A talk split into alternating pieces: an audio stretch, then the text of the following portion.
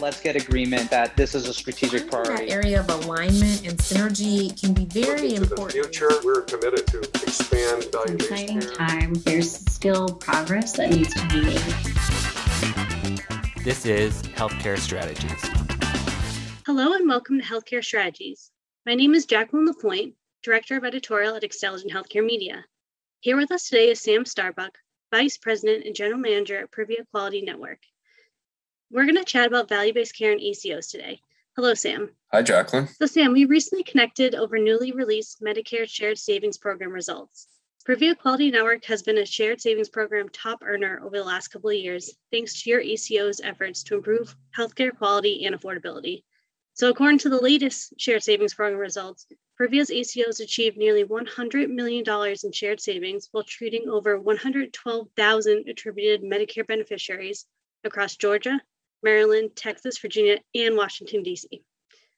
Notably, you guys also had a weighted average quality score of 93% across all four of its ACOs. So clearly, you guys have had some success with the ACO model, and a lot of other providers are in the same boat. The ACO model has been one of the most popular alternative payment and care delivery models and is arguably leading the value based care transition. So, Sam, what is it about the ACO model that has worked for you guys? Yeah, Jacqueline, it's a, it's a great question. And you know, for us, I, I personally, I really think about a couple things that differentiate our approach and also how we take that ACO model and apply it across the group. The model enables a we versus I mentality. You know, it fosters a culture within the physicians of collaboration, of accountability, and of transparency. It puts the focus on, I think, the right things within medicine. You know, I'm not a physician, but if I were, you know, it it's being rewarded for providing great care at the right time and in the right place to the right individuals. And it's better for everyone involved, for our patients, for providers, for office staff. If you're talking to the physicians, it's a model that finally enables them to be rewarded for the quality of care that they provide. You know, so for a long time now, we've been prior to the value-based care movement, we've been focused on a volume world where you know more is better, and I'm using my air quotes there. Where if I do more, then I get rewarded more. And now it enables our physicians to be able to take a pause and think about, well, more does not necessarily equal better, better for me, better for my patients. Instead, it's what is the right thing to do. And then, if we're going to talk specifically about the MSSP program, the program is very methodologically sound. You know, if you dig into the details and the nuts and bolts of the program itself and you compare it to some of the programs that are coming out from the commercial payers or even elsewhere, it is very actuarially sound and enables you to have a solid understanding of what you need to do to be successful. And, and we like that as well. I should also layer on because CMS deserves credit for this. It is the best data source that we have. You know, they deliver timely, actionable, and effective data to drive actionable and meaningful decision making for our physicians at the point of care. So those are some things that we really like about it. Those are some things that have enabled us to be successful within it. Yeah, I was really thinking about the idea of the physician engagement piece of it because writing about the Medicare shared savings programs for a couple of years now, it seems like physician engagement is really key to success. So I was wondering if you could elaborate on your strategy for making sure physicians understand that they're being rewarded for their high quality care versus volume. And you know, how has that strategy evolved since you guys have been doing this for a couple of years now? Yeah, so you know, there's a couple principles that we like to operate by when we talk about physician engagement, and I think number one is you know the physicians need to have a seat at the table, and number two, it has to always be transparent. So I'll talk about each of those in a bit. So having a seat at the table, we believe in a physician-led model. One of our, our largest markets in the Mid-Atlantic, uh, which comprises DC and Virginia, within that market, we have six different what we call regional medical directors. And these are physicians that take responsibility for the performance within a defined region. And they are practicing physicians within the ACO but they are the ones leading meetings with other physicians. They're the ones developing st- local strategies within their local delivery system to improve outcomes. They're the ones reviewing the data. So they are at the table to understand what is going on, but they're also practicing physicians in the market. They have relationships with the other providers in the delivery system, whether it be the hospital, whether it be the specialists in the area and they're the ones out driving that change. And so it's not as we are commonly referred to as the suits or the business folks that are sort of out telling folks what to do, but instead it is truly a physician led engagement strategy. The other piece that is critical to a successful physician engagement strategy is transparency. And, uh, you know, that comes in multiple ways. It comes in the physicians need to understand where are the dollars going, meaning how, as a partner to them, are we spending resources? What investments are we making to support them and their patients? Do they believe those investments are valuable? Are their patients feeling that the investments that we're making are meaningful to them?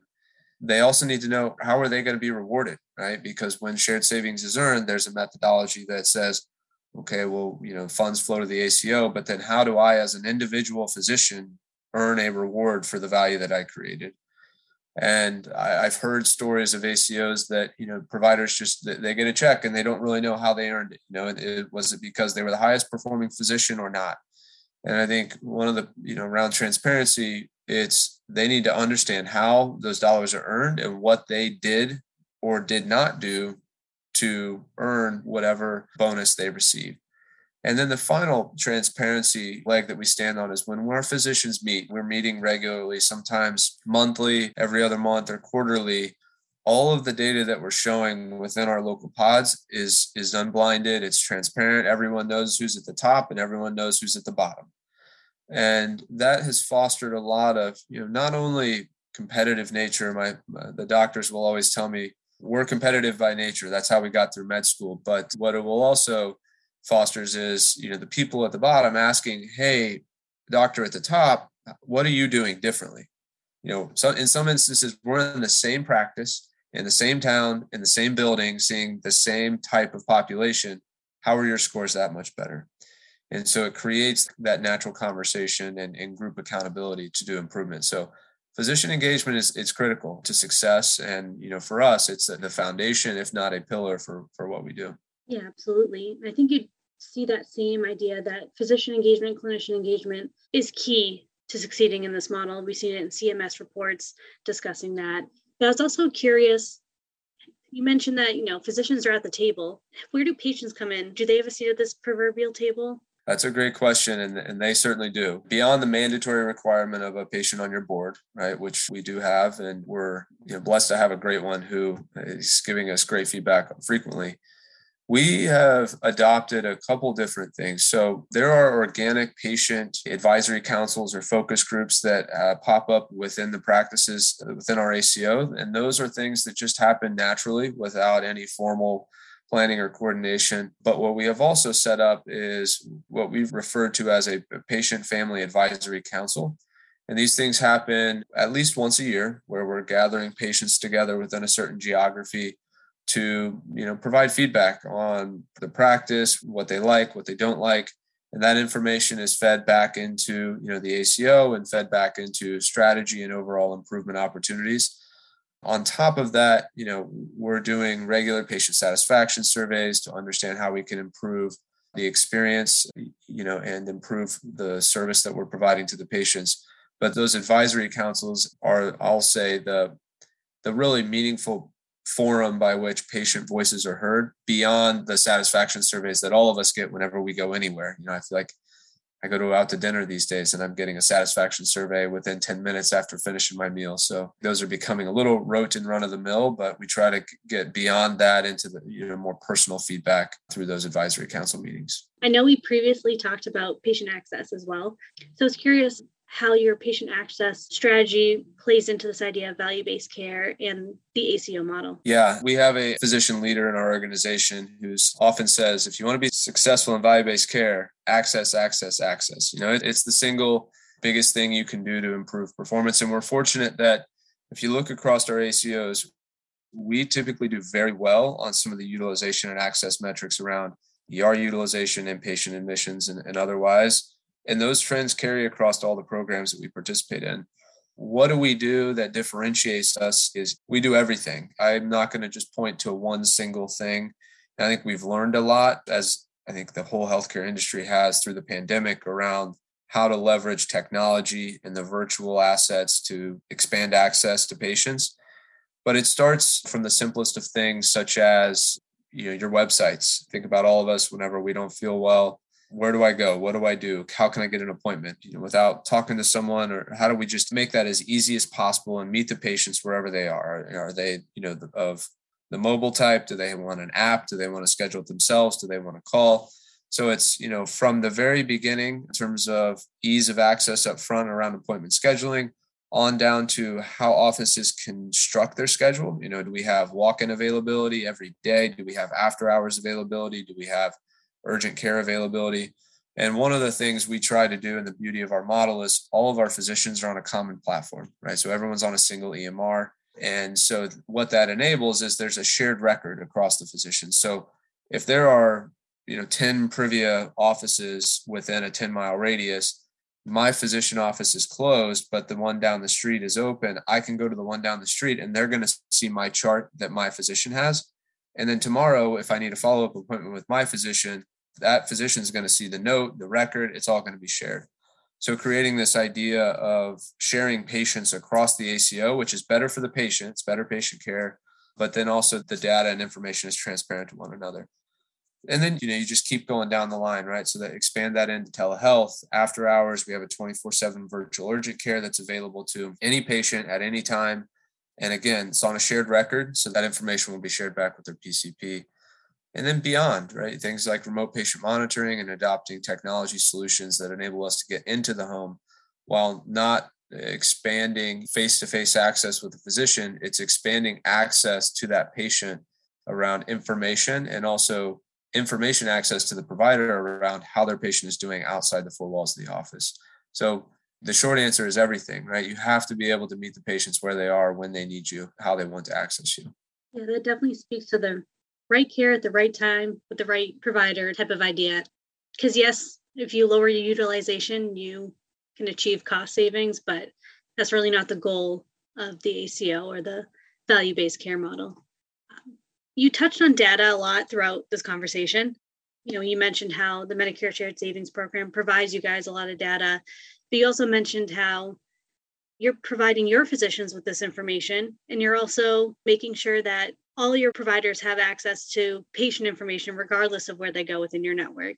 So I was kind of wondering if we could touch on that idea of, you know, how important data and data sharing is to the ACO model, and I think even further to the, the value-based care transition. So I'm kind of wondering, how do you guys manage your data and how do you get it into the right hands to ensure quality improvement? Yeah, and, and this is an area where I'd say we've learned a lot over our years. You know, when we first started in the shared savings program, I think we were trying to fit data into every nook and cranny we possibly could and give it to when i say give it to everyone i obviously mean in a compliant way but in terms of like hey here's your performance on everything right you know to physicians. But what we've learned is that while we get rich data, the physicians don't necessarily need to see every aspect of that data. If they ask for it, we can, but it's now more, we, we take the approach of, you know, similar to the concepts around patient care, but the right data at the right place at the right time. And so we don't want physicians logging into a separate system to access, you know, their reports or their information. We don't want them to have to open a separate tab when they're in a patient visit to see what an individual patient's you know history has been on a ER visits per se. We want to surface everything into a common workflow in the point of care for them to make actionable decisions at the right time. And so, you know, that's the the backdrop. So generally speaking, our approach to data is we consume all of the data that's shared with us from CMS into a centralized data warehouse. We marry that with other data sources that we have, whether that be pharmacy, whether that be hospital utilization, discharges, admission feeds, and we we kind of create a single view of that patient in the in the data warehouse, and then we write rules around you know okay where are we going to point this information? So informing the, the provider at the point of care around certain episodes that have occurred or visits that have happened with their patients so that they can make a holistic decision on whatever it is that they're engaging the patient about. And then in our reporting as I said, we went from everything and now it's what do I need to know? You know, what is the most important to me as a physician about my population? And then on a less frequent basis, we're providing the more detailed, holistic view that's there for them if they want to go. So it's really getting back to that idea of, you know, don't tell me everything, but tell me what I need to know when I need to know it so that I can make informed and actionable decisions. I think this is probably something that has shifted for a lot of providers, especially in the age of, you know, the EHR. There's a lot more technology, there's a lot more data out there. So it's definitely a strategy you need to alter quickly as new stuff comes up. But yes, I think that's awesome that you guys are able to sort of boil down what's actually important so you can get those on the ground improvements moving. Along that line of thinking, you know, data, data sharing, data transparency, those have sort of been strategies that you've had a lot of lessons learned with, but I was wondering if you think there's still opportunity to improve how you guys are sharing data, how you guys are making sure everyone has the right information. Absolutely. Before I talk specifically about, you know, our opportunities, I think we as a system, as a healthcare system, still have a long way to go in terms of the communication of data between provider settings. You know, when we still don't get full information about all of our patients when they get admitted, when they get discharged, if they're going to a post acute place of care. And I think at times, as a physician who's taking risk on a population, it can be very frustrating. You kind of feel like you're you're playing with one arm tied behind your back in, in some regards.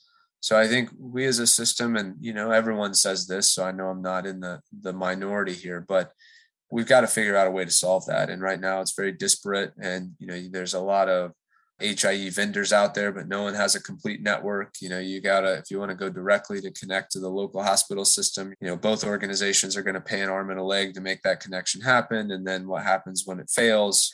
So there's a whole host of reasons, but we have to solve that. Um, you know, honestly, for for patient's sake. And the example I always think about is we as patients, we're all patients at some point and we don't like going from doctor to doctor and being asked the same questions. And how do we solve that? How do we create a better patient experience?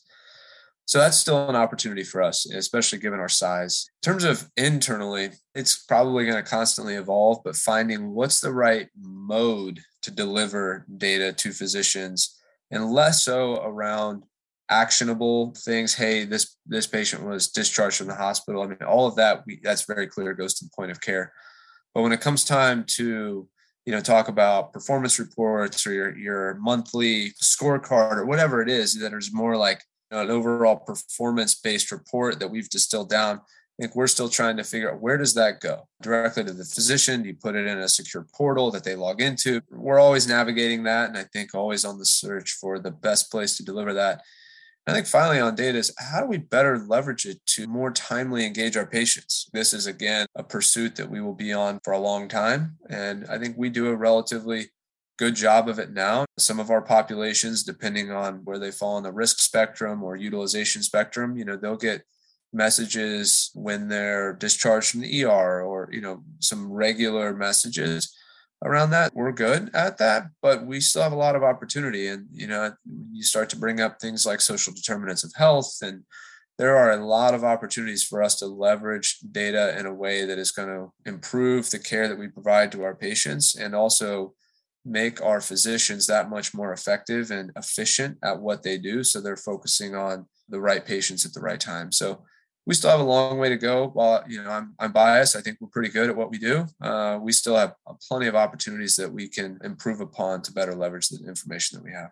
Privia has definitely been one of the more successful ACO groups out there, so you're definitely onto something. On a similar note, there are data sharing lessons learned that you can implement. There's always room for improvement. I think the same can be said for value based care. It has been a huge transition. There's been a lot of innovation people have to account for. The Medicare Shared Savings Program is, you know, the largest ACO program out there, one of the oldest as well. So there's a lot of information surrounding that. Privia has been very successful as an ACO in the Medicare Shared Savings Program. However, participation has stagnated over the last couple of years, particularly after the Pathways to Success transition. What does this mean for the ACO model and the value based care transition in general? Do you see improvements that can be made to the ACO model? Yeah, sometimes I sit and wish I had the magic eight ball here on this, but for MSSP specifically, it is a stable of value-based care programs, and I don't think it's going to go anywhere. You mentioned the changes. There's a lot of pros and cons about it. The way I personally have thought about this and articulate it to our physicians when we talk about them is there's an old adage out there that sometimes you have to slow down to speed up.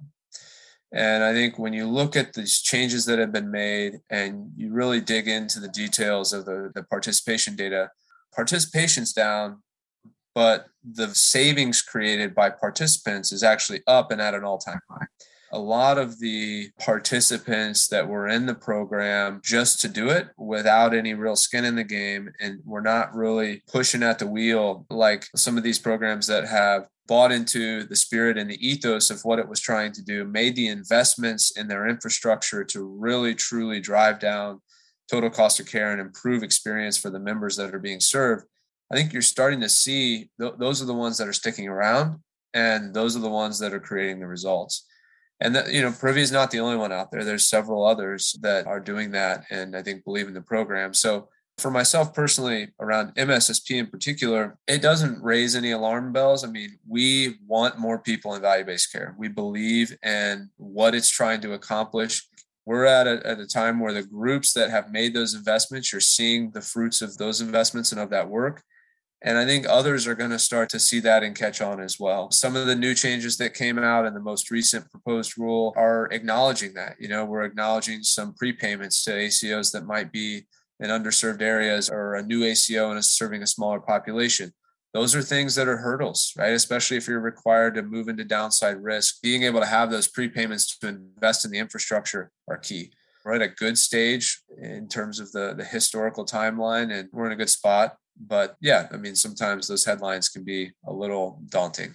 Yeah, absolutely. Especially when they're saying participation has dipped. What does this mean for value based care? But you make a good point. You know, people who are staying are, they have made huge investments in value based care um, delivery and they're seeing success with it. So we're, we're seeing improved quality, we're seeing cost savings. I think switching gears a little bit, this season on Healthcare Strategies, we're taking a look at health equity across the healthcare system. As many listeners know, the CMS Innovation Center has refreshed a strategy, and health equity is one of the pillars. But also, the proposed changes to the Medicare Shared Savings Program that recently came out also have an eye towards health equity. So it's clearly something that's part of the ACO model and is going to be part of the value based care strategy moving forward. So, what does health equity mean for you as an ACO leader? And do you think ACOs are well positioned to advance health equity? Yes, could go a lot of different ways with that question. I, think let me start with the second question first. Are ACOs well positioned? 100%. I think in some instances we might be the best positioned. And why do I say that? Because you look at you know advanced APMs, you look at shared savings dollars, you look at all of these value streams and you know programs. We're already doing a lot of this stuff I think it's just formalizing it. Now, look, we've got a long way to go and there's a lot to tackle. But my point is, our meaning ACOs, value based care entities, APMs, we're already wired to think like that. What's best for our population and what do we need to do within this geography to improve their outcomes? And, you know, I think it's starting to evolve and shift that mindset beyond just, oh, I need to get my patients their mammograms and colonoscopies to well, why is my patient's A1C continually above nine? Well, it's because they don't have access to the food they need, or they don't have adequate housing, or you know they don't have a way to get to work, or why are they constantly anxious and depressed? Well, it's because they're you know struggling financially and they're worried about paying their bills. This is just an evolution and the next step of the things that we've been working on for a while. And as I go out and I, I speak with our physicians on a regular basis, if you just listen to them talk about what they do on a day in and day out basis, they're doing a lot of this already. And it, what excites me is that it's now bubbled up to a headline issue, is such that it's getting the attention and hopefully the investment needed to better support the physicians on the ground who are, are handling this. And I think, in particular, primary care physicians, and of course, this differs based off of rural versus urban and, and whatnot, but you know, we've got primary care physicians that are are seeing patients from 18 all the way until they're 90. If you think about all the different things that occur over the course of that individual's lifetime, they're dealing with a lot. What is Privia doing specifically? I, like I said, I think a lot of this is happening, but it's happening organically. And where I see this going is, I don't know the exact dates, but if you rewind the clock 10, 15 years ago, we weren't really talking about quality measures. You know, but it was it was happening. Providers were encouraging mammograms and colonoscopies. Well, fast forward today, you don't get paid unless you do them, and you know you have to document them it's a standard part of every emr it's just bread and butter to a patient visit at this point even though physicians are doing it there's not the infrastructure in place to support it to support the data capture of it to support the facilitation of a patient through a process for it you know whether that be assessment on through to referral or treatment and quotes there meaning okay well we assess that this patient they don't have access to good housing. So what, what is our infrastructure to support them in that? And then follow through on that. And there are tools out there but i think it's very disparate. You know they're not all connected you know and you've got local care coordination teams doing care coordination with social services and whatnot. So there's a lot of opportunity within that space to better connect the dots to create a better patient experience and i think that's where we're at right now is really thinking about how do we first of all understand the needs of the population leverage data leverage information that's already captured in the emr but then simultaneously how do we start to connect the dots to the things that are already occurring and then wrap around those to enhance it so a lot of opportunity to go and it, it, excites me you know to me this is like starting to get to the core of what value-based care is you know getting beyond the rote things and instead getting down and understanding the true needs of patients at the local level. Thank you sam. You gave us a lot to think about as the value-based care transition moves ever forward. If you have any thoughts on this episode, or if you want to ask a question or share a story idea, please reach out to me at jlapointe at xtelligentmedia.com.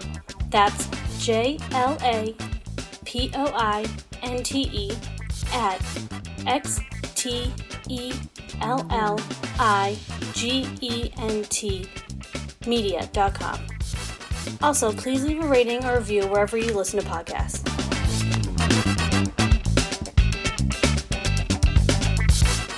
This has been an Xtelligent Healthcare Media production.